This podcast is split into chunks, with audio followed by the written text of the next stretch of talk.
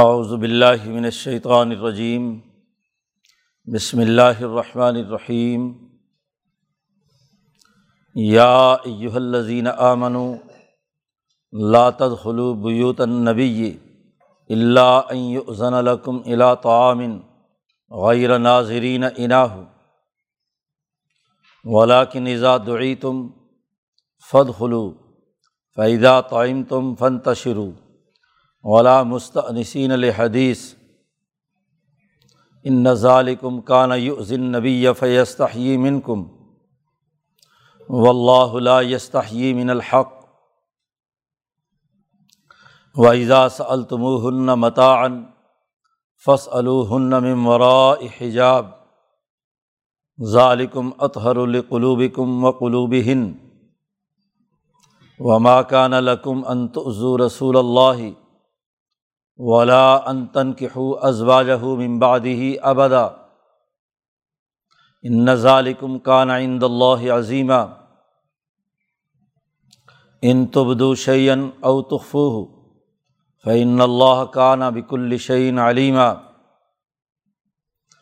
لا جناح علیہن فی آبائہن ولا ابنائہن ولا اخوانہن ولا ابناء اخوانہن ولا ابناء اخواتہن ولا نسائہن ولا ما ملکت ایمانہن واتقین اللہ ان اللہ کان علی کل شیء شہیدا۔ ان اللہ وملائکتہ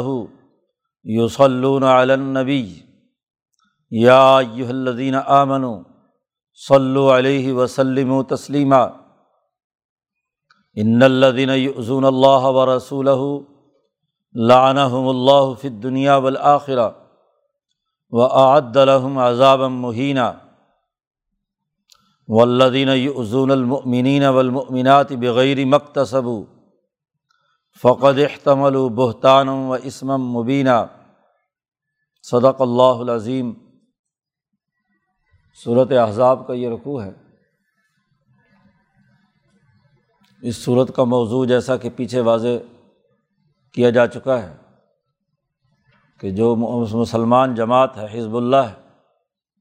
اس کے داخلی نظام میں نظم و ضبط اور ڈسپلن، اس کی کامیابی کے طور طریقے اور مختلف پارٹیاں اور گروہ جو اس سچی پارٹی کی مخالف ہیں ان تمام کی نفی ہے۔ جب نظام کسی جماعت کا مضبوط ہوتا ہے تو اس کے داخلی امور بھی اور باقی تمام پہلو درست اور ترقی کے راستے پر گامزن ہوتے ہیں۔ اس رکوع میں خاص طور پر نبی اکرم صلی اللہ علیہ وسلم کے گھریلو نظام میں مسلمانوں کی عدم مداخلت کا حکم بیان کیا گیا ہے۔ نبی اکرم صلی اللہ علیہ وسلم کو تکلیف اور ایذا پہنچانے سے روکا گیا ہے۔ پہلے شروع زمانے میں لوگ اس بات کی پرواہ نہیں کرتے تھے کہ وہ کس وقت حضور کے گھر میں، حضور کے ازواج مطہرات کے سامنے بے پرد آنے جانے کا ماحول تھا۔ حضرت عمر فاروق رضی اللہ تعالیٰ عنہ نے اس چیز کو محسوس کیا سب سے پہلے، اور حضور اقدس صلی اللہ علیہ وسلم سے درخواست کی کہ آپ اپنی بیویوں کو پردہ کرایا کریں، یہاں لوگ اچھے اور برے، نیک و بد سب آتے رہتے ہیں، تو جن لوگوں کے دلوں میں مرض ہے وہ ازواج مطہرات کا ان سے پردہ ہونا چاہیے۔ اور کچھ ہی عرصے کے بعد پھر پردے سے متعلق آیات اس رکوع میں جو نازل ہوئی ہیں یہ احکامات آ گئے۔ اس لیے حضرت عمر فرمایا کرتے تھے کہ وافقت ربی عن ثلاث، کہ میں نے اپنے رب سے تین معاملات میں موافقت کی ہے، میری رائے تھی، اللہ تعالیٰ نے اس کے مطابق آیت نازل کر دی، ان میں سے یہ آیت پردے کی ہے۔ معاملہ اس کا ایسا ہوا تھا کہ جیسا کہ گزشتہ سے پیوستہ رکوع میں یہ بات سامنے آ چکی ہے کہ حضرت زینب بنت جحش کا نکاح پہلے زید سے ہوا تھا، اور زید کی طلاق کے بعد ان کا نکاح حضور اقدس صلی اللہ علیہ وسلم سے اللہ پاک نے آسمانوں میں پڑھا دیا۔ اب جس رات رخصتی ہوئی اگلے دن حضور نے صبح کو ولیمہ کیا لوگوں کا، اور اس کی تقریب بھی تفصیلی روایت ہے حضرت انس بن مالک رضی اللہ تعالیٰ عنہ کی کہ میری والدہ ام سلیم نے کوئی کھانا تیار کیا اور وہ حضور صلی اللہ علیہ وسلم کی خدمت میں پیش کیا۔ سب لوگوں کو خوشی تھی کہ حضور صلی اللہ علیہ وسلم کی ایک نئی شادی ہو گئی، تو مبارکباد کے طور پر میری والدہ نے کھانا تیار کر کے میرے ہاتھ حضور کے پاس بھیجا، اور وہ تھوڑا سا کھانا تھا۔ ظاہر ہے حضور اقدس صلی اللہ علیہ وسلم، ان کی اہلیہ اور دو چار آدمی، اور انس نے آ کر حضور صلی اللہ علیہ وسلم مسجد میں تشریف فرما تھے، تو حضور سے عرض کیا کہ والدہ نے کچھ کھانا آپ کے لیے بنا کر بھیجا ہے۔ تو حضور نے فرمایا کہ وہاں کمرے میں رکھ دو اور لوگوں کو دعوت کے لیے بلا لو کہ یہ ولیمہ ہے۔ حضور نے فرمایا جو مسلمان بھی ملے مدینے میں اس کو دعوت دے دو ولیمے کی۔ اب جناب مجمع جمع ہو گیا، حضور کا گھر بھی بھر گیا، باہر صفہ کا جو چبوترا تھا وہ بھی کوئی تقریباً 300 سے زائد آدمی جمع ہو گئے۔ اب میں پریشان تھا کہ کھانا تو اتنا سا ہے اور حضور صلی اللہ علیہ وسلم نے اتنے آدمیوں کو دعوت دے دی۔ حضور نے فرمایا کہ کھانا میرے پاس لاؤ۔ حضور نے اس کے اوپر اپنا دست مبارک رکھا اور کچھ دعا کی اور پڑھ کر دم کیا، اور حضور نے فرمایا کہ کمرے میں 10 آدمی ان کو بلاؤ کھانے کے لیے۔ تو 10 آدمی کھانے میں بلائے گئے۔ ظاہر چھوٹا سا حجرہ تھا تو وہ کھانا کھاتے تھے اور چلے جاتے تھے۔ اس طرح کوئی 300 کے قریب آدمی نمٹ گئے، سب نے کھانا کھایا، اور حضرت انس سے حضور نے فرمایا کہ یہ لے جاؤ اپنی والدہ کو دے دو۔ انہوں نے کہا کہ یہ نہیں مجھے اندازہ کہ جب میں لایا تھا اس وقت زیادہ وزنی تھا یا اب زیادہ وزنی ہے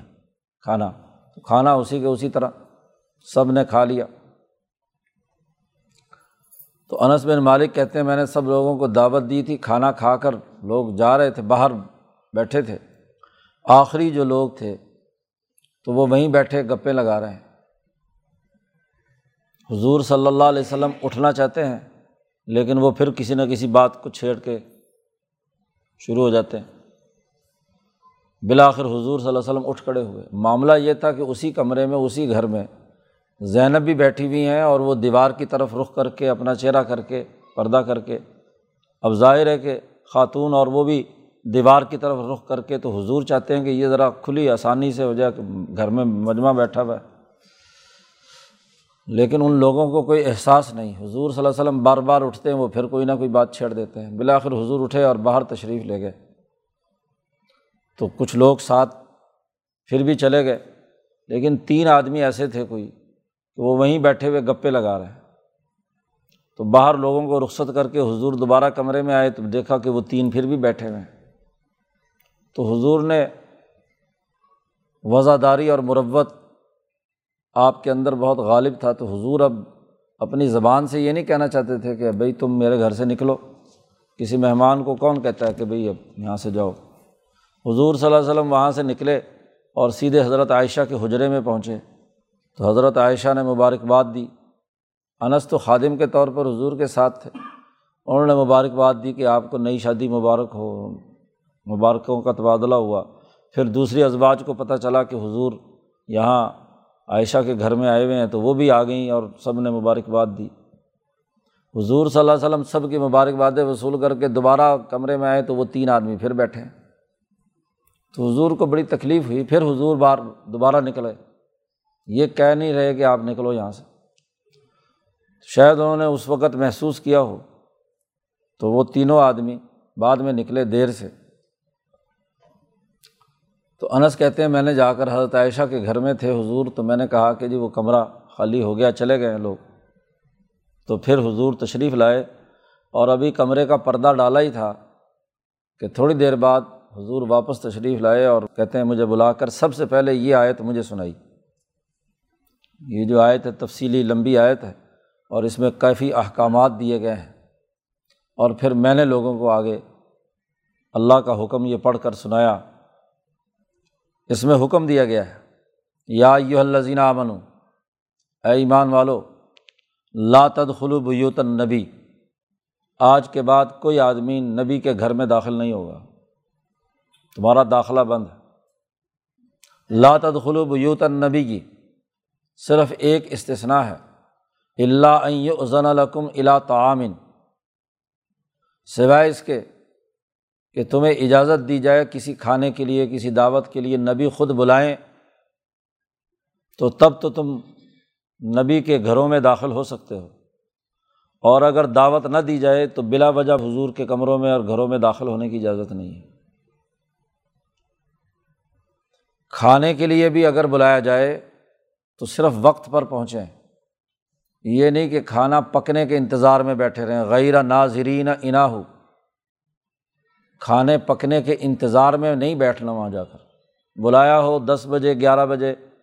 اور صبح سے بیٹھے ہوئے، وہاں مجلس جما کر لوگ بیٹھ جاتے تھے، گپاسٹنگ شروع ہو جاتی تھی، اب جی دیگیں کھڑک رہی ہیں، اب کھانا پک رہا ہے، یہ ہو رہا ہے، وہ ہو رہا ہے، تو اس طرح کی کوئی اجازت نہیں ہے۔ کھانا پک جائے اور مقررہ وقت پر بلایا جائے تب تو آپ جا سکتے ہیں، اور یہ صرف حضور اقدس صلی اللہ علیہ وسلم کے لیے نہیں بلکہ یہ عام قانون ہے کہ مسلمانوں کے گھروں میں جو سونے کا کمرہ ہے اس میں بغیر اجازت کے کوئی داخل نہیں ہو سکتا۔ ہاں اگر کھانے کے لیے دعوت ہو تو پھر گھروں میں جا سکتے ہیں، لیکن وہاں بھی جو وقت مقررہ ہے اس پر جائیں پہنچیں، اس سے پہلے آ کر مجمع لگا کر بات کرنا درست نہیں ہے۔ بیت کا کہا ہے، باہر اگر کوئی الگ سے جگہ ہے ٹھیک ہے، وہاں کوئی بیٹھ سکتے ہیں تو الگ بات ہے، لیکن گھر جو اندرون خانہ ہے وہاں نہیں آ سکتے، اور نہ ہی کھانے کے انتظار میں۔ پہلے یہ ہوتا تھا کہ بس بے تکلفی سے آ گئے، اب خاتون کھانا بنا رہی ہے اور وہیں بیٹھے گپے لگا رہے ہیں، انتظار جی اب کھانا پکے گا تو پھر ہم کھائیں گے، تو پابندی لگا دی، غیر ناظرین الہ۔ ایک تو یہ کہ کھانے سے پہلے آ کر مجمع نہ لگائیں، اور دوسرا یہ کہ ولاکن اذا دعیتم، لیکن جب تمہیں دعوت دی جائے کھانے کے لیے، تم بلائے جاؤ تو فادخلوا، پھر نبی کے گھر میں داخل ہو سکتے ہو۔ لیکن اگلا معاملہ یہ ہے کہ فاذا طعمتم، جب تم کھانا کھا چکو تو فی الفور فانتشروا، وہاں سے چلے جاؤ۔ کھانے کے لیے بلایا ہے تو اب کھانا کھاؤ اور فارغ ہو کر چلے جاؤ۔ ولا مستأنسین لحدیث، وہاں باتوں میں مشغول مت ہو۔ ہوتا یہ کہ دسترخوان پہ کھانا کھانے کے بعد پھر وہاں بیٹھے ہوئے دنیا جہان کی گپ شروع کر دیتے ہیں، ادھر کی ادھر کی۔ بسا اوقات یہ ہوتا ہے کہ منتظمین کو دوسری شفٹ لگانی ہے تو آپ وہاں دسترخوان پر جمے بیٹھے، تو یہ بھی کیا ہے، خرابی کی بات ہے۔ کھانے سے پہلے بھی مجمع مت لگاؤ اور کھانے کے بعد بھی اس جگہ پر مجمع مت لگاؤ، باہر کہیں اور کوئی جگہ ہے تو ٹھیک ہے جاؤ، باتیں کرو، لیکن ولا مستأنسین لحدیث، کسی بات کے اندر مشغول ہو کر گپ شپ لگا کر دل لگا کر بیٹھ جاؤ اور ادھر ادھر کی باتیں کرنا شروع کر دو، اس کی اجازت نہیں ہے۔ نبی اکرم صلی اللہ علیہ وسلم کا احترام تم پر لازمی اور ضروری ہے۔ نبی تو اپنی زبان سے یہ نہیں کہیں گے کہ تم میرے گھر سے چلے جاؤ، کیوں؟ اللہ پاک فرماتے ہیں ان ذالکم کان یؤذی النبی، اگر تم کھانے کے وقت سے پہلے آ کر بیٹھ کر گھروں میں داخل ہو جاؤ یا کھانا کھانے کے بعد وہاں گپ شپ لگانے کے لیے، وقت گزاری کے لیے دسترخوان پر بیٹھو، اس سے نبی کو تکلیف ہوگی، انہیں اور بہت سارے کام کرنے، تو اب وہاں مداخلت کرنا، اور جب کہ خاتون خانہ بھی وہاں موجود ہو تو پھر تو زیادہ تکلیف ہے۔ ذالکم کان یؤذی النبی، تمہاری اس حرکت سے نبی کو تکلیف ہوئی۔ فیستحیی منکم، اور نبی اکرم صلی اللہ علیہ وسلم نے تم سے شرم کی، شرم کے مارے تم سے یہ بات نہیں کہی کہ تم میرے گھر سے نکلو، مروت کے خلاف بات تھی، لیکن یاد رکھو واللہ لا یستحیی من الحق، اللہ تعالیٰ کھری اور سچی باتیں بیان کرنے میں کوئی شرم نہیں کرتا، اسے تو تمہاری تربیت کرنی ہے، تو جس نے تربیت کرنی ہے اس کے لیے کیا ہے، حق بیان کرنے میں کوئی شرم کی بات نہیں ہے، اور اللہ تبارک و تعالیٰ کو کوئی شرم نہیں، حضور تو وضع داری اور مروت میں ہاں جی تمہیں کچھ نہیں کہتے، لیکن تمہیں خود احساس ہونا چاہیے کہ ہم نبی کی تکلیف اور ایذا کا باعث نہ بنے۔ اسی طرح ایک اور حکم جاری فرمایا، مسلمانوں سے کہا گیا کہ وَإِذَا سَأَلْتُمُوهُنَّ مَتَاعًا، کسی کام کاج کے لیے ازواج مطہرات سے کوئی چیز لینی ہو، گھر میں ویسے داخلہ تو ممنوع ہے، نہیں آ سکتے، لیکن اگر کوئی لین دین، متاع، کوئی استعمال کی چیز یا کوئی کھانا پینا کچھ چاہیے ہے تو فَاسْأَلُوهُنَّ مِن وَرَاءِ حِجَابٍ، پردے کے پیچھے سے ان سے ادب کے ساتھ درخواست کرو کہ یہ ضرورت ہے، یہ ہمیں چاہیے۔ یہ نہیں ہے کہ بے دھڑک جیسے پہلے تم داخل ہوا کرتے تھے گھروں میں حضور کے، تو ایسے داخل ہونے کی اجازت نہیں ہے۔ کوئی سوال کرنا ہے، کوئی مسئلہ ہے، کوئی کھانے پینے کی چیز لینی ہے، متاعاً، استعمال کی کوئی چیز، تو فَاسْأَلُوهُنَّ مِن وَرَاءِ حِجَابٍ، پردے کے پیچھے سے ان سے سوال کرو۔ تو یہ حجاب کا قانون یہیں پہ نازل ہوا کہ حجاب کے بغیر ازواج مطہرات سے کوئی بات چیت نہیں ہو سکتی۔ خود ازواج مطہرات کو بھی کیا ہے، پردہ کرنا ہے، اور باقی مردوں کو بھی حکم دے دیا، ذالکم اطہر لقلوبکم وقلوبہن، پردے کے پیچھے سے بات کرنا ازواج مطہرات کے ساتھ، یہ تمہارے دلوں کی پاکیزگی کا بھی سبب ہے اور ان خواتین کے دلوں کی پاکیزگی کا بھی سبب ہے۔ انسان ہے، اور انسان جو ہے اس کے دل میں وسوسے اور خیالات شیطان طرح طرح کے ڈالتا رہتا ہے، تو اس سے بچنے کا راستہ یہی ہے کہ پردہ کیا جائے۔ حضور اقدس صلی اللہ علیہ وسلم اس کی بڑی رعایت رکھتے تھے، اعتکاف میں بیٹھے ہوئے تھے، اور حضرت صفیہ حضور صلی اللہ علیہ وسلم کی زوجہ محترمہ کسی کام کے لیے مسجد نبوی کے دروازے پر آئیں، اور وہ کچھ وہاں دروازے پر کھڑے ہو کر حضور ان سے کسی گھریلو مسئلے پر کوئی بات چیت کر رہے تھے، کیونکہ آپ اعتکاف سے باہر نہیں جا سکتے تھے، تو وہاں باہر کھڑے ہوئے باتیں کر رہے ہیں، تو دو آدمی گزر رہے ہیں، تو حضور نے ان دونوں کو بلایا اور بلا کر کہا کہ دیکھو یہ میری بیوی صفیہ ہے کہ میں کسی غیر عورت سے باتیں نہیں کر رہا۔ تو ان دونوں نے کہا یا رسول اللہ، ہم کیسے اس طرح کا کوئی بدگمانی کر سکتے ہیں کہ آپ کسی غیر عورت سے بات کر رہے ہیں؟ انہوں نے فرمایا نہیں، اصل بات یہ ہے کہ ان الشیطان یجری الانسان مجرى الدم، انسان کے خون کی جگہ شیطان دوڑتا ہے، تو وہ کوئی نہ کوئی وسوسہ ڈالتا رہتا ہے، تو میں نے کہا کہ تم شیطانی وسوسے سے بچ جاؤ، اس لیے میں تمہیں بتانا چاہتا ہوں کہ میں کسی غیر عورت سے بات نہیں کر رہا، میں اپنی بیوی سے بات کر رہا ہوں، صفیہ سے۔ واللہ عالم ان دونوں آدمیوں کے دلوں میں کوئی خیال آیا جس کی وجہ سے حضور نے بلا کر وضاحت کی، جی، یا ویسے قانون اور ضابطہ بتلا دیا کہ شیطان وسوسے سے باز نہیں آتا، باقی لوگ تو بعد کی بات ہے، نبی کے بارے میں بھی الٹے سیدھے وسوسے ڈالتا ہے، تو اس لیے اس وسوسے سے بچنا بڑا ضروری ہے۔ اس لیے نبی اکرم صلی اللہ علیہ وسلم نے فرمایا کہ اتقوا مواضع التہم، تہمتوں کے مقامات سے بچو، جہاں تہمتیں لگ سکتی ہیں، الزام تراشی ہو سکتی ہے، تم خود بچو، احتیاط کرو، کیونکہ نیک نیتی سے آپ نے کوئی بات کی ہے یا کام کیا ہے یا جی معاملہ ہوا ہے، لیکن باتیں بنانے والے جو ہیں وہ بات کا بتنگڑ بنا کر کچھ سے کچھ، تہمت سے تہمت لگاتے ہیں، اس لیے تہمت والی جگہ سے بچنا چاہیے۔ پھر دوبارہ ہاں جی ان کو احکامات دیے مسلمانوں کو، یاد رکھو ما کان لکم ان تؤذوا رسول اللہ، تم کو کوئی حق نہیں پہنچتا، تمہارے لیے یہ قطعی طور پر درست نہیں ہے کہ تم اللہ کے رسول صلی اللہ علیہ وسلم کو ایذا اور تکلیف پہنچاؤ۔ جس بات سے نبی کو ایذا ہو، تکلیف ہو، تو وہ تمہارے لیے کسی صورت جائز نہیں ہے۔ یہ امت کے تمام لوگوں پر حرام ہے کہ وہ کسی قسم کی ایذا رسانی کریں۔ اور اسی پہلو سے اگلی بات بھی کر دی، تقریب تو یہی تھی لیکن اگلا قانون اور ضابطہ بھی بتلا دیا، وَلَا أَن تَنْكِحُوا أَزْوَاجَهُ مِن بَعْدِهِ أَبَدًا، یاد رکھو نبی اکرم صلی اللہ علیہ وسلم کے دنیا سے تشریف لے جانے کے بعد بھی کوئی آدمی اس کو یہ جائز نہیں ہے کہ ازواج مطہرات سے نکاح کرے، حضور کی ازواج مطہرات امت کی مائیں ہیں اور ماؤں سے نکاح کسی صورت نہیں ہو سکتا۔ حالانکہ تمام ازواج مطہرات ابھی ان کی کافی عمر تھی، اور حضرت عائشہ صدیقہ کا تو ابھی بہت دوران یہاں لمبا، اس وقت حضور کے وصال کے وقت ان کی زیادہ ذرا 19-20 سال کی عمر تھی، تو اس کے بعد ابھی بہت وقت ان کی زندگی کا پڑا تھا۔ لیکن اس کی وجہ کیا ہے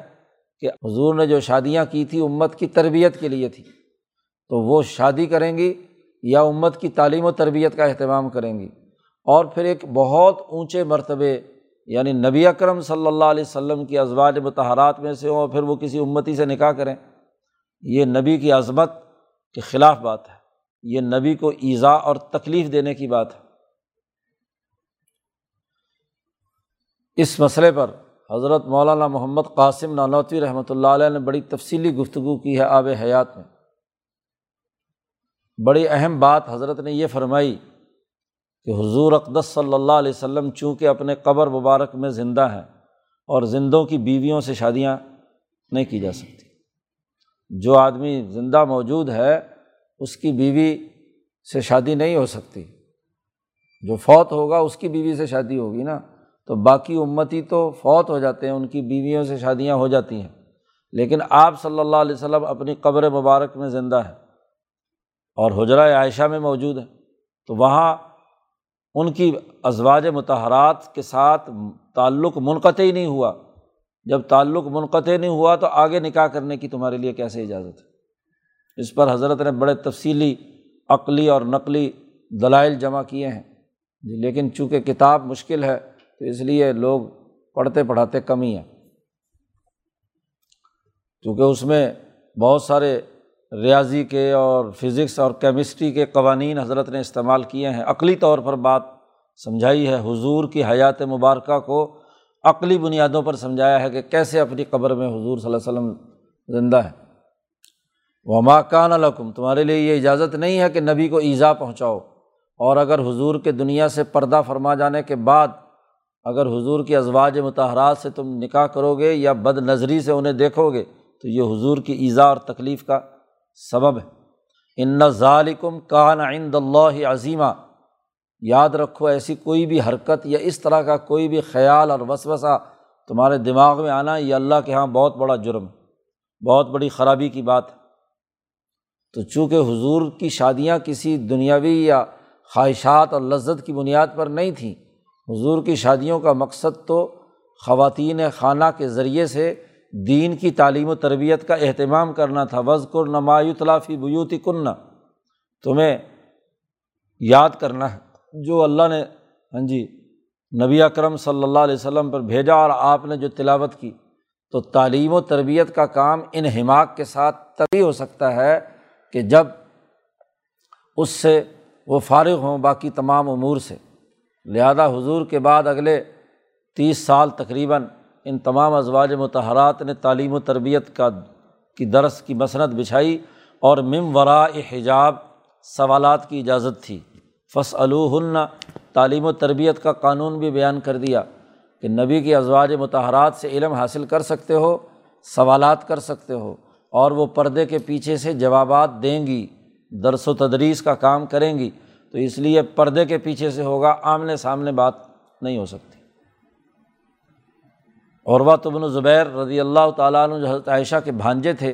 وہ گھر میں آتے جاتے تھے حضرت عائشہ کے پاس، تو وہ براہ راست سوالات کر لیتے تھے۔ حقیقی خالہ ہیں، اسماء بنت ابی بکر کے بیٹے ہیں عروہ بن زبیر، تو اس لیے ان کا آمد و رفت تھا۔ اگر کسی نے تحریری سوال کرنا ہوتا تھا یا ویسے شرم آتی تھی تو وہ حضرت عروہ کو سوال لکھ دیتے، وہ جا کر حضرت عائشہ سے پوچھ کر آ کر مسئلہ بیان کرتے۔ تو اس پورے دورانیے میں حضرت عثمان کی شہادت کے بعد بلکہ حضرت علی کا زمانہ بھی ہے جس میں حضرت عائشہ نے تعلیم و تربیت کا یہ کام کیا ہے۔ تو چونکہ ذرا عمر انہی کی تھی، حضور کے وصال کے وقت سب سے چھوٹی عمر کی تھیں، اس لیے آپ نے تقریباً 50 سال حضور کے بعد جو ہے یہ تعلیم و تربیت کا کام کیا ہے۔ تو یہ بڑی وضاحت کے ساتھ قرآن حکیم نے یہاں حکم بیان کر دیا۔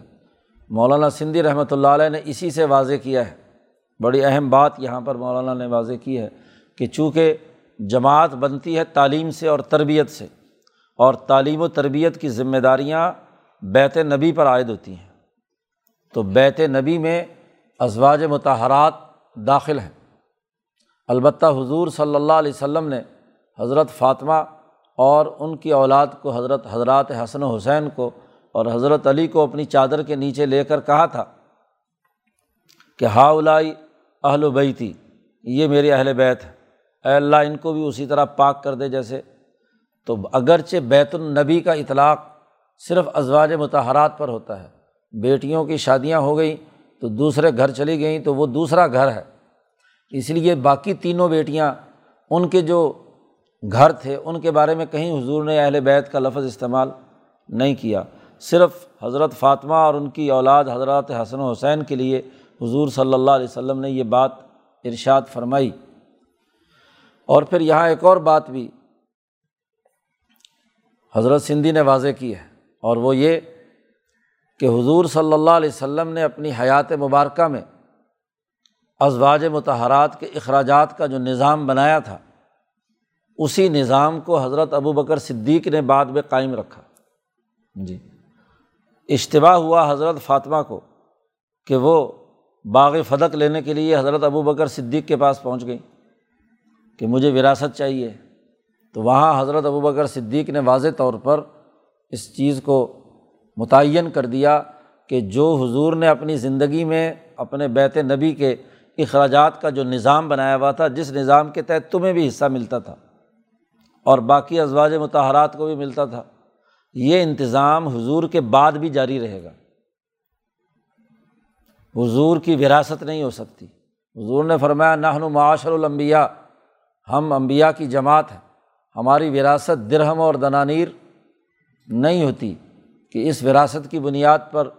اولاد کو کیا حصہ ملے، ایسا نہیں ہو سکتا۔ فاطمہ ناراض بھی ہوئیں،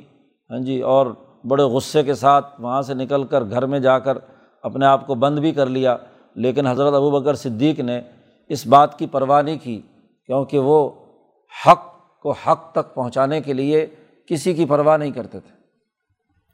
تو ابوبکر صدیق نے یہ فیصلہ کیا کہ جیسا انتظام حضور کی زندگی میں چل رہا تھا اسی کے مطابق کیا ہے یہ نظام چلے گا۔ اس پر بھی حضرت مولانا قاسم نانوتوی رحمۃ اللہ علیہ نے آب حیات میں یہ گفتگو کی ہے کہ جب نبی اپنے قبر مبارک میں زندہ ہیں تو وراثت کیسی؟ ایک طرف کہتے ہو کہ حضور اپنی قبر میں زندہ ہے اور دوسری طرف وراثت مانگتے ہو، وراثت کس بات کی؟ یہاں مولانا سندھی نے کہا ہے کہ یہ شیعوں کے فضول اور لغو لوگ ہیں، غوغا من الشیعہ کا لفظ الہام الرحمن میں استعمال کیا ہے، یعنی کمزور قسم کے لوگ جو ہے، شور شرابہ مچانے والے لوگ، گانے بجانے والے، ہاں جی، ان لوگوں نے جو شور مچا رکھا ہے اس کی کوئی حقیقت نہیں ہے جی۔ جس نے بھی اس طرح کی کوئی بات کی تو ابو بکر و عمر و عثمان نے ان تمام چیزوں کو رد کر دیا، وہی انتظام جاری رہا۔ اور مزے کی بات ہے کہ وہی انتظام حضرت علی رضی اللہ تعالیٰ عنہ کے زمانے میں انہوں نے بھی اسی کو جاری رکھا، کسی قسم کا کوئی تغیر و تبدل۔ اگر یہ وراثت ہوتی تو حضرت علی رضی اللہ تعالیٰ عنہ چلو اپنے دور خلافت کے اندر اس میں کوئی تغیر و تبدل کرتے، تو انہوں نے بھی نہیں کیا۔ تو اصل بات وہی ہے جو حضرت نانوتوی نے جس کی طرف توجہ دلائی ہے کہ حضور صلی اللہ علیہ وسلم چونکہ اپنی قبر مبارک میں زندہ ہے، آپ کے جو مال جو آپ ازواج مطہرات کے لیے اور باقی ائمہ اہل بیت کے لیے خرچ کرتے تھے وہ اسی نظم کے تحت ہی چلے گا، اس میں تغیر و تبدل نہیں ہو سکتا۔ وراثت تو اس کی ہوتی ہے جو مکمل طور پر دنیا سے چلے گئے اور فوت ہو گئے، حضور تو اپنی قبر مبارک میں زندہ۔ انہی آیات سے حضرت نانوتوی نے حضور کی حیات مبارکہ ثابت کی ہے۔ قرآن حکیم کہتا ہے کہ یہ اجازت نہیں ہے کہ تم حضور رسول کو ایذا پہنچاؤ، ان تبدوا شیئا او تخفوہ، اگر تم نے کوئی اس حوالے سے غلط چیز ظاہر کی یا دل کے اندر چھپا کر رکھی، حضور کو ایذا رسانی یا حضور کی ازواج مطہرات کے حوالے سے کسی قسم کی تم نے کوئی بات دل میں چھپائی یا زبان درازی کی، تو یاد رکھو فإن اللہ کان بکل شیء علیما، اللہ تبارک و تعالیٰ بہت اچھے طریقے سے ہر چیز کو جانتا ہے کہ کس نے کیا حرکت کی ہے۔ اس لیے حضور اقدس صلی اللہ علیہ وسلم اور آپ کی تمام ازواج مطہرات کو ایذا پہنچانا برا بھلا کہنا، ازواج مطہرات کے بارے میں زبان درازی کرنا، یہ قطعی طور پر حرام قرار دے دیا گیا کہ یہ بات کسی صورت میں قابل قبول نہیں ہے۔ چونکہ مدینے کے منافق اور وہاں جو بسنے والے وہ یہودی معاہد جو غیر مسلم تھے، وہ کسی نہ کسی بہانے سے حضور کو ایذا پہنچانے کے لیے کردار ادا کرتے تھے، خاص طور پر غزوہ احزاب اور اس سے پہلے کے معاملات میں۔ تو اس احزاب کے موقع پر یہ قانون نازل کر کے پابندی لگا دی، اور ازواج مطہرات کا جو ریاستی اور حکومتی اسٹیٹس ہے وہ واضح کر دیا کہ نبی اس ریاست کے سربراہ ہیں، تو ان کی ازواج مطہرات تمہاری مائیں ہیں، ان کو کسی قسم کی ایذا رسانی نہیں کی جا سکتی۔ اب یہاں پابندی لگا دی کہ یا ایھا الذین آمنو، اے ایمان والو، کوئی داخل نہیں ہو سکتا نبی کے گھر میں۔ تو اب سارے مسلمانوں کو یہ حکم ہو گیا۔ تو اب بڑا معاملہ یہ ہے کہ عائشہ کے والد ابوبکر صدیق ہیں، تو ادھر سے وہ ام المومنین حضرت عائشہ قرار پائیں، ان کے گھر میں کوئی مرد داخل نہیں ہو سکتا۔ عمر فاروق ہیں، ان کی بیٹی حفصہ حضور کی کیا ہے، نکاح میں ہے۔ تو جب مردوں کو سب پر بین لگا دیا کہ کوئی مرد داخل نہیں ہوگا، سوائے کھانے کی دعوت دی جائے تو جائیں اور کھانا کھا کر فوراً واپس آئیں، تو اگلی اس آیت میں استثناء کیا گیا کہ ان ازواج مطہرات کے پاس ان کے باپ جا سکتے ہیں، ان کے لیے کوئی حرج کی بات نہیں ہے۔ لا جناح علیہن فی آبائہن، ازواج مطہرات کے جو والد ہیں وہ جا سکتے ہیں، ان کے لیے کسی اجازت لینے کی ضرورت نہیں ہے۔ جی امت کی گو مائیں ہیں، لیکن باپ تو باپ ہے، باپ کا حق ہے، تو والد آ سکتے ہیں۔ ولا ابنائہن، اور اگر کوئی بیٹے ہیں ام سلمہ کے جیسے بیٹے یا پہلے شوہروں سے تھے، تو وہ اگر جانا چاہیں اور وہ بھی، ان میں بھی کوئی حرج نہیں۔ ولا اخوانہن، حقیقی بھائی ہیں جیسے عبد الرحمن ابن ابی بکر وغیرہ وغیرہ، حضرت ابوبکر صدیق کے باقی بیٹے، تو وہ اپنی بہن سے ملنے کے لیے گھر جا سکتے ہیں۔ ولا اخوانہن ولا ابنائی اخوانہن، ایسے ہی بھائیوں کے بیٹے یعنی بھتیجے، جو پیچھے دوسری مسلم عورتوں کا، جو عام عورتوں کا قانون پیچھے سورۃ نور میں بیان کیا گیا ہے، اسی قانون کے مطابق ازواج مطہرات میں بھی جو محارم ہیں، محرم ہیں، جن سے شادی نہیں ہو سکتی، ان تمام کا گھروں میں آنا جانے کی اجازت ہے۔ اس کو اسپیشل یہاں استثناء کیا، کیونکہ پہلی آیت میں تو مکمل بین لگا دیا تھا کہ کوئی مرد ازواج مطہرات کے گھر داخل نہیں ہو سکتا۔ ولا ابناء اخواتہن، اور نہ ہی بہنوں کی اولاد جو ہے، جیسے عروہ بن زبیر ہیں، اسماء کی اولاد، تو ان کے لیے بھی کوئی پابندی نہیں ہے، کوئی حرج کی بات نہیں ہے۔ ولا نسائہن، اور باقی خاندان کی عورتیں اور دوسرے لوگ ملنے ملانے کے لیے آتی ہیں تو ٹھیک ہے۔ ولا ما ملکت ایمانہن، اور نہ ہی ان کے وہ غلام جو ان کی خدمت کے لیے ہیں، تو وہ بھی آ جا سکتے ہیں۔ اب انس بن مالک اگرچہ غلام نہیں تھے، لیکن خدمت گار تھے اور بچپن سے حضور کے ہاں تھے، تو گھر سے سودا سلف لانا، آنا جانا ان کا رہتا تھا۔ یا جیسے حضرت عائشہ صدیقہ فرماتی ہیں کہ ہمارا ایک غلام تھا، کوڑی کا اسے مرض لاحق تھا، وہ ہمارے ہی برتن میں کھاتا، میرے ہی بستر پر سوتا، اور میرے ہی ساتھ وہاں کھانے میں اور باقی چیزوں میں شریک ہوتا تھا۔ واتقین اللہ، لیکن یہ اللہ سے ڈرتی رہیں۔ ازواج مطہرات سے بھی کہا اللہ سے ڈریں، تقویٰ اختیار کریں۔ کیوں؟ ان اللہ کان علی کل شیء شہیدا، اللہ تعالیٰ ہر چیز کا نگہبان ہے، ہر چیز اس کے سامنے ہے، کوئی بات اور کوئی بھی عمل چھپا ہوا نہیں ہے۔ جب نبی کی یہ عظمت ہے اور نبی کو ایذا پہنچانا درست نہیں ہے، تو پھر اگلا لازمی قانون اور ضابطہ یہ بھی مسلمانوں پر عائد کر دیا گیا کہ ان اللہ و ملائکتہ یصلون علی النبی۔ نبی کی عظمت اور اس کی بلندی کا حال یہ ہے کہ خود اللہ اور اس کے فرشتے نبی پر رحمت بھیجتے ہیں۔ یصلون علی النبی، صلاۃ کا لفظ جس نسبت سے استعمال ہو رہا ہو اسی نسبت سے اس کا معنی ہوگا۔ جی تو اللہ تبارک و تعالیٰ کی نسبت سے ہے تو اللہ کی طرف سے رحمت نازل ہوتی ہے، نبی پر خاص رحمت نازل ہو رہی ہے۔ اور فرشتے جو صلات پڑھتے ہیں تو وہ حضور کے لیے کامیابی کی، ترقی کے لیے، بلندی کے لیے دعا کرتے ہیں۔ یصلون علی النبی، جب اللہ اور فرشتے یہ کام کرتے ہیں تو جو دنیا میں مسلمان ہیں، جو فرشتوں کے نقش قدم پر چل کر اللہ سے تعلق قائم کرنا چاہتے ہیں، تو انہیں بھی حکم دیا جا رہا ہے یا ایھا الذین آمنو، اے ایمان والو، صلوا علیہ وسلموا تسلیما، نبی اکرم صلی اللہ علیہ وسلم پر صلاۃ و سلام پڑھو، صلو علیہ رحمت بھیجو، اور سلم تسلیمہ اور سلام بھیجو۔ جب یہ آیت مبارکہ نازل ہوئی تو صحابہ حضور کی خدمت میں حاضر ہوئے اور عرض کیا، یا رسول اللہ سلام پڑھنا تو ہمیں آ گیا، آپ نے ہمیں سکھا دیا، التحیات کے اندر جو ہم پڑھتے ہیں التحیات للہ تو وہاں السلام علیک ایھا النبی، اب نماز کے اندر بیٹھ کر التحیات میں ہم نبی پر سلام بھیجتے ہیں اور نبی کو مخاطب کرتے ہیں، السلام علیک ایھا النبی ورحمۃ اللہ وبرکاتہ۔ تو یہ السلام علیک یہ ہم نے آپ سے سیکھ لیا، لیکن یہ صلاۃ کیا ہے، صلاۃ کیسے آپ یہ سکھائیں ہمیں کہ ہم صلاۃ کیسے بھیجیں آپ پر۔ تو حضور صلی اللہ علیہ وسلم نے فرمایا یہ جو درود ابراہیمی ہے، اللہم صلی علی محمد وعلی آل محمد کما صلیت علی ابراہیم وعلی آل ابراہیم انک حمید مجید، اللہم بارک علی محمد وعلی آل محمد کما بارکت علی ابراہیم وعلی آل ابراہیم انک، یہ خود درود ابراہیمی اسے کہتے ہیں، یہ خود نبی اکرم صلی اللہ علیہ وسلم نے اس آیت کی تفصیل میں خود پڑھ کر سنایا کہ یہ پڑھو، یہ ہے صلاۃ۔ باقی جتنے بھی درود ہیں وہ بعد میں لوگوں نے وضع کیے ہیں، لوگوں کی اپنی کسی کی اپنی طبیعت سے کسی نے کوئی درود جو ہے وہ حضور پر پڑھنا شروع کیا، اختصار کیا، لیکن حضور نے جو امت کو سکھایا ہے صلاۃ و سلام وہ یہ ہے درود ابراہیمی۔ تو صحابہ نے اس کے بعد سے یہ درود حضور پر بھیجنا شروع کیا۔ اب درود کا مطلب کیا ہے کہ نبی اکرم صلی اللہ علیہ وسلم پر اللہ اور اس کے فرشتوں کی رحمت نازل ہو، یعنی حضور کا مشن، آپ کی تعلیم دنیا میں غالب ہو، آپ کی تعلیم کی اہمیت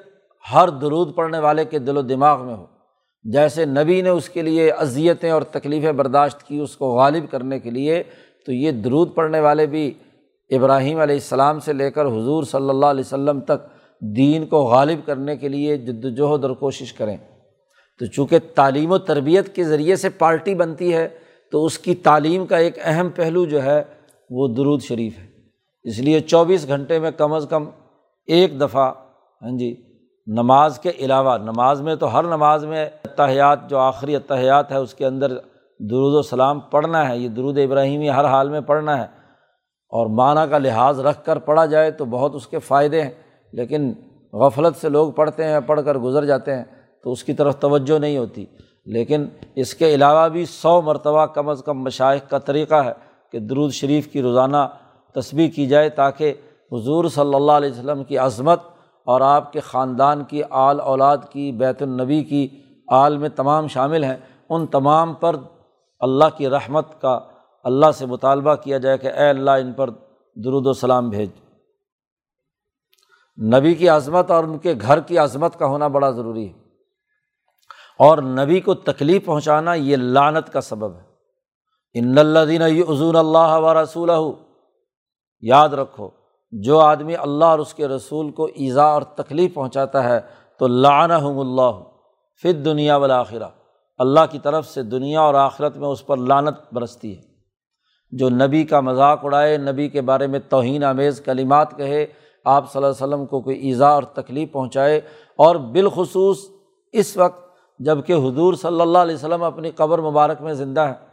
تو یہ ایذا اور تکلیف جیسے درود پڑھتا ہے کوئی آدمی تو حضور کو پہنچتا ہے، ایسے ہی کوئی آدمی بدبخت کوئی غلط جملہ زبان سے نکالتا ہے، ایذا پہنچاتا ہے، تو وہ جملہ بھی پہنچتا ہے جس سے نبی کو ایذا اور تکلیف ہوتی ہے، اور جب نبی کو ایذا اور تکلیف ہوگی تو پھر اللہ کی طرف سے لعنت برسے گی۔ لعنت اللہ کی رحمت سے دور، دنیا میں لعنت کا اثر سیاسی غلامی اور معاشی تباہی اور بربادی ہے،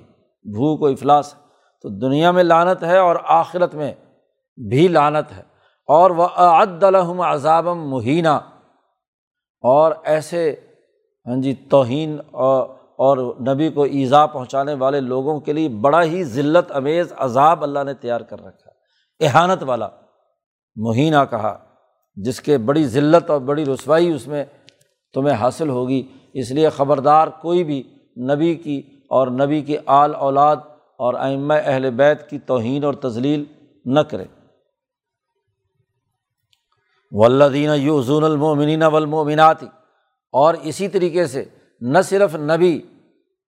کو ایذا پہنچانا لعنت کا سبب ہے، بلکہ سچے مخلص مسلمان مرد اور عورت، اس نے کوئی جرم بھی نہ کیا ہو، بغیر مقتصب، انہوں نے کوئی جرم نہیں کیا، بغیر جرم کے ان کو ایذا پہنچانا، تکلیف پہنچانا، فقد احتملوا بہتانا و اسما مبینا، تو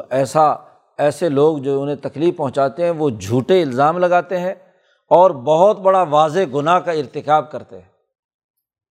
ازواج مطہرات کے حوالے سے اس زمانے میں حضور پر براہ راست تو تنقید نہیں کرتے تھے یہ منافقین، کیونکہ حضور صلی اللہ علیہ وسلم ریاست کے سربراہ تھے، تو حکمران سے خطرہ رہتا ہے کہ جی اگر ہم نے ان کے خلاف بات کی تو شاید ہمیں کیا ہے، کھانا پینا ہمارا بند کر دیا جائے، تو براہ راست آپ صلی اللہ علیہ وسلم پر بات نہیں کرتے تھے، لیکن ازواج مطہرات پر کیا ہے، کیچڑ اچھالتے تھے، تو اس کے ذریعے سے جیسے عبداللہ ابن ابی نے اس موقع پر، جس کی تفصیل پیچھے سورۃ نور میں گزر چکی ہے، واقعہ عفق کے تناظر میں، تو جس نے بھی یہ جھوٹا الزام حضرت عائشہ صدیقہ پر لگایا، الزام تراشی کی، تو اس نے بہت بڑا جرم کیا ہے اور اس کے لیے بہت بڑا گناہ ہے۔ تو اس رکوع میں واضح کر دیا کہ نبی کو تکلیف پہنچانا یہ قطعی طور پر جرم ہے، حرام ہے۔ ان کی ازواج مطہرات کی کوئی توہین کرنا یا ان کو ایذا پہنچانا یہ بھی جرم قرار پایا، اور اس کے حوالے سے بنیادی قانون اور ضابطہ بتلا دیا کہ آئندہ ان کے گھروں میں بغیر اجازت کے داخل نہیں ہوں گے، کوئی مسئلہ ہے، کوئی بات ہے تو من وراء حجاب ہوگا، یہ نہیں کہ تم بے دھڑک آمنے سامنے آ کر سوال و جواب کرو۔ تو پورے رکوع میں بیعت نبی کو سیکور کیا ہے، محفوظ کیا ہے۔ تعلیم و تربیت تبھی ہوگی ان کے ذریعے سے جب وہ محفوظ ہوں، اور خاص طور پر حضور کے بعد ازواج مطہرات کے حوالے سے تو یہ اس چیز کو کنٹرول کر کے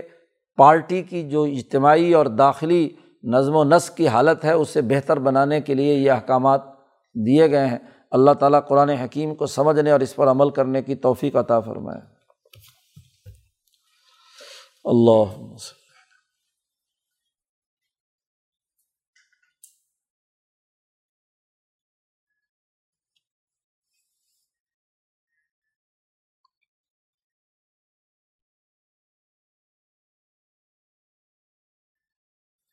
اجمعین۔